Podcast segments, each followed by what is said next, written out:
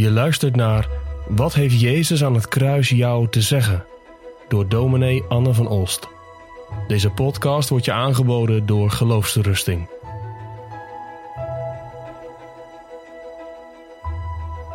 Voor het volgende kruiswoord lezen we Lucas 23, de versen 39 tot en met 43. En een van de misdadigers die daar hingen lasterde hem en zei: Als u de Christus bent, verlos dan uzelf en ons. Maar de andere antwoordde en bestrafte hem: Vreest zelfs u God niet, nu u hetzelfde vonnis ondergaat? En wij toch rechtvaardig, want wij ontvangen straf overeenkomstig wat wij gedaan hebben. Maar deze heeft niets onbehoorlijks gedaan. En hij zei tegen Jezus: Heere, denk aan mij, als u in uw koninkrijk gekomen bent. En Jezus zei tegen hem, Voorwaar zeg ik u, heden zult u met mij in het paradijs zijn. Dat is het kruiswoord wat nu aan de orde is. Heden, voorwaar zeg ik u, heden zult u met mij in het paradijs zijn. Je moet het er niet op wagen, maar je kunt op het nippertje gered worden. Zonder dat je nog de gelegenheid hebt om een heilig leven te leiden. Om het in orde te maken, om dingen recht te zetten. Om een leven van bekering te leven. Ik zeg niet dat je het erop moet wagen. Beslist niet. Vandaag is het de dag om je tot God te keren. Maar het kan. Want gered worden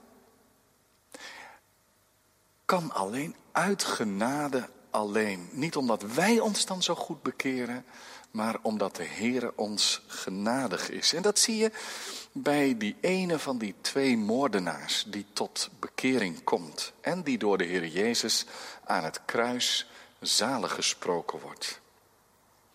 Op de kruisheuvel Golgotha zien wij drie kruisen staan. De Heer Jezus hangt in het midden en naast hem aan beide zijden kwaaddoeners. We noemen ze vaak voor het gemak moordenaars, omdat we ook weten dat Barabbas een moordenaar was. Kwaaddoeners, moordenaars. En Jezus hangt in het midden. En de voorbijgangers die spotten met hem. Niet, niet met die andere twee, met de middelste, met Jezus. Kom dan van het kruis af, als u de Christus, de Zoon van God bent. Anderen heeft hij verlost. Laat hij nu zichzelf verlossen. En ook die twee moordenaars die spotten mee. Dat staat hier niet in Lucas, maar in Marcus en Matthäus staat dat de beide moordenaars meespotten. Dus dat die moordenaar die tot bekering komt, dat hij eerst ook meegespot heeft. En dat die man dus in een heel korte tijd een enorme verandering meemaakt. Dat moet een, eigenlijk voor die man zelf ook een geweldige verrassing zijn geweest. Dat hij totaal anders gaat denken over de Heer Jezus Christus wonderlijke genade van de Heer. Want dat is het. Er hangen twee misdadigers. één aan de linker en de een aan de rechterhand van de Heer Jezus Christus. Allebei op dezelfde afstand van Hem. En ze dragen dezelfde pijn. Ze hebben dezelfde straf gekregen. En ze horen dezelfde spot. En ze spotten allebei. En ze horen allebei dat eerste kruiswoord van de Heer Jezus. Vader, vergeef het hun. En de een komt tot bekering en van de ander lezen we dat niet. Je kunt je dan afvragen, wat is dat toch geweest? Dat die man tot bezinning gekomen is, tot inkeer, tot bekering gekomen is. En wij zouden zeggen, dat is nou het werk van de Heilige Geest. Dat moet je ook zeggen. Dat geldt ook vandaag de dag. Als de een naar de kerk gaat en de Heer mag ontmoeten en hem in zijn hart ontvangen en de ander niet. Hoe komt dat? Genade van God. Onbegrijpelijk. Of zelfs binnen dezelfde kerk. Je hoort dezelfde preek. Je hebt misschien zelfs min of meer dezelfde levensgeschiedenis. De een komt tot geloof en de ander niet. Dat is een geweldig geheim. Een wonderlijk werk van de Heilige Geest. En daarom, als je de Heer mag kennen, geef hem dan ook alle eer. Het is het werk, het wonderlijke werk van de Heilige Geest in ons hart. Niet vanuit onszelf, maar de Heere heeft dat erin gelegd. Dus het werk van de Heilige Geest. Maar hij doet dat door de prediking en dat is hier bij dit kruiswoord ook van belang.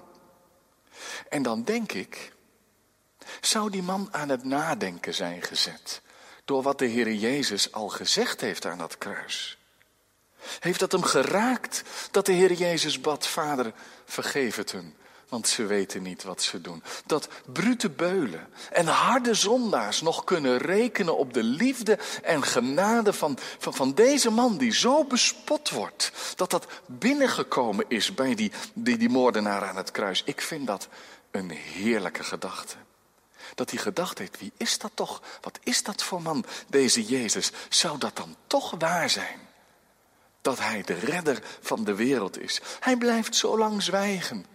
En als hij spreekt, dan, dan hoor je dat, dat gebed voor zijn vijanden. Ik zei al, het is op het nippertje. Daar moeten wij het niet op aan laten komen. Maar het is wel een echte bekering. Kijk maar naar de volgende vijf dingen die ik merk bij deze moordenaar. Het eerste is dat hij niet meer meedoet. Misschien is die andere moordenaar wel een vriend van hem geweest. En ze hebben samen gespot. Maar er komt een moment dat hij niet meer mee kan doen. En dat hij zelfs ook zijn vriend, laten we maar even veronderstellen dat het een vriend van hem was, dat hij die gaat waarschuwen en zegt, vrees jij God niet? Ik kan niet meer meedoen, al kost het je je vriend. Hij wordt echt anders en waarschuwt hem. Hij is dus eigenlijk al, al evangelist, nog voordat hij tot Jezus bidt. Dat is het eerste. En het tweede is, je merkt een echte schuldbeleidenis. En schuldbeleidenis is dat je echt erkent wie je bent voor God. Dat je niet iets van Gods genade en geduld en liefde verdiend heeft. Dat je het ook niet gaat vergoelijken. Dat je er een beetje afbreuk aan doet. Nee, dat je eerlijk wordt voor God. Hij zegt, wij ontvangen straf. Dat past, dat waardig is bij wat wij gedaan hebben. Overeenkomstig wat wij gedaan hebben. Terwijl hij de pijn aan het verbijten is komt hij tot een oprechte schuldbeleidenis. Dat is het tweede. En het derde is dat hij gaat erkennen wie de Heer is. Maar deze heeft niets onbehoorlijks gedaan. En dan denk ik, hoe weet die man dat? Maar dat merkt hij dus. Dat merkt hij als hij naast Jezus hangt. Hoe Jezus is, heel zijn houding, hoe hij spreekt. Dat eerste kruiswoord. Deze heeft niets onbehoorlijks gedaan. En het vierde is hij komt tot een smeekgebed. En ook dat hoort bij bekering. Hij komt tot een smeekgebed. Heere, denkt u alstublieft aan mij. Het is geen uh, hooghartige eis of zo, maar een ootmoedig smeekgebed. Eens. Als u eens dat koninkrijk van u binnengaat, wilt u dan aan mij denken? En er zit nog een vijfde punt in, namelijk dat hij een hele geloofsbeledenis uitspreekt. Hij heeft het over de Heere. En dat zegt hij terwijl Jezus daar leidt aan dat kruis. En hij zegt, als u als een koning toch uw koninkrijk binnengaat. Dat is een geweldige geloofsbeleidenis, want dat zie je niet.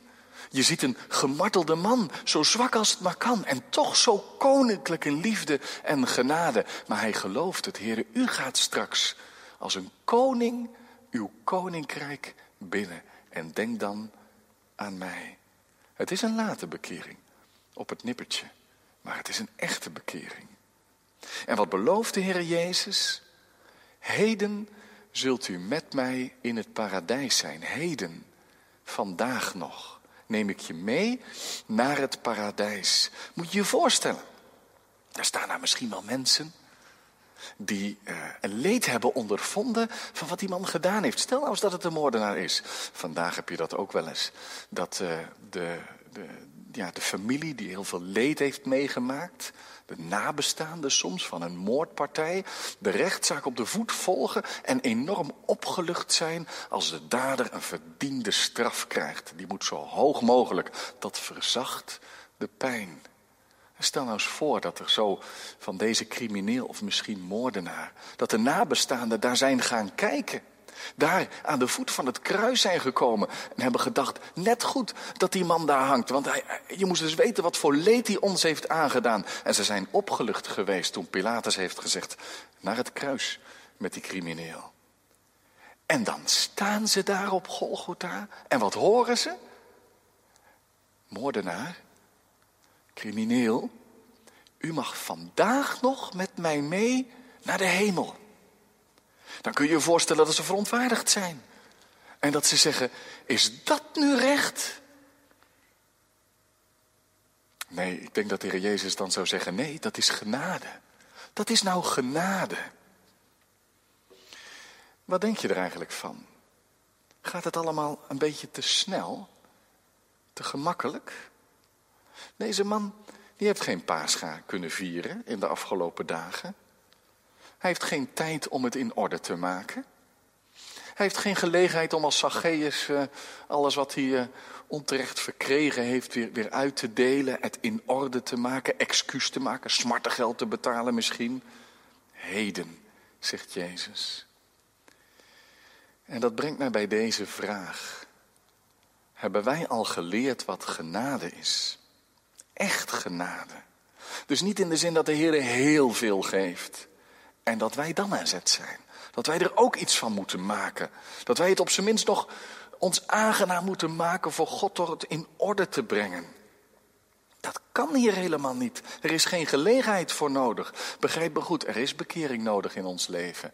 Ons leven moet gebeterd worden en alles daarbij.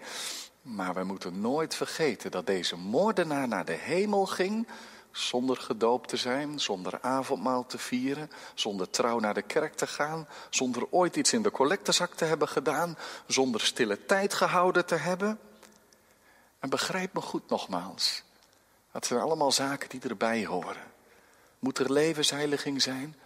Absoluut. Als we maar bedenken dat echte heiliging van het leven voortvloeit uit pure dankbaarheid voor genade en genade alleen. Deze man, die gaat de hemel in uit pure genade. En bij jou en bij mij zal dat niet anders zijn. Genade, genade alleen. En dan is de Heer Jezus toch een heerlijke zaligmaker, een machtige heiland. Want hij doet meer dan dat hem gevraagd wordt. Dat moet je ook onthouden hoor.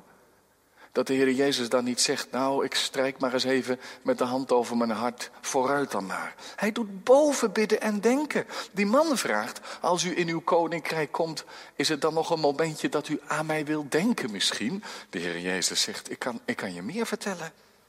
Voorwaar, vandaag nog, heden, zult u met mij in het paradijs zijn. Ik neem je mee, man. Ik zal niet ooit aan je denken. Ik neem je mee, want ik ben een volkomen zaligmaker. Je mag in de glorie van God komen.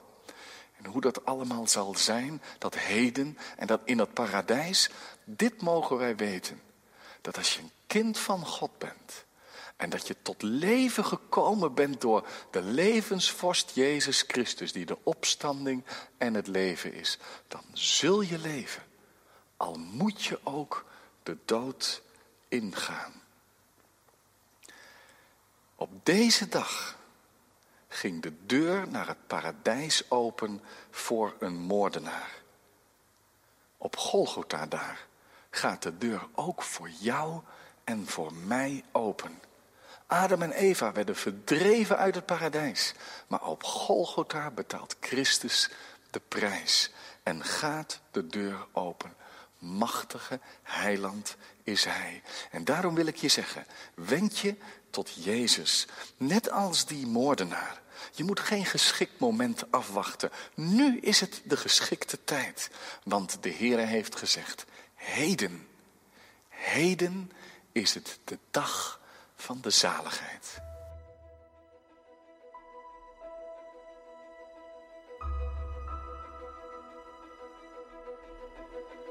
Je luisterde naar een podcast van Geloofsterusting. Wil je meer luisteren, lezen of bekijken?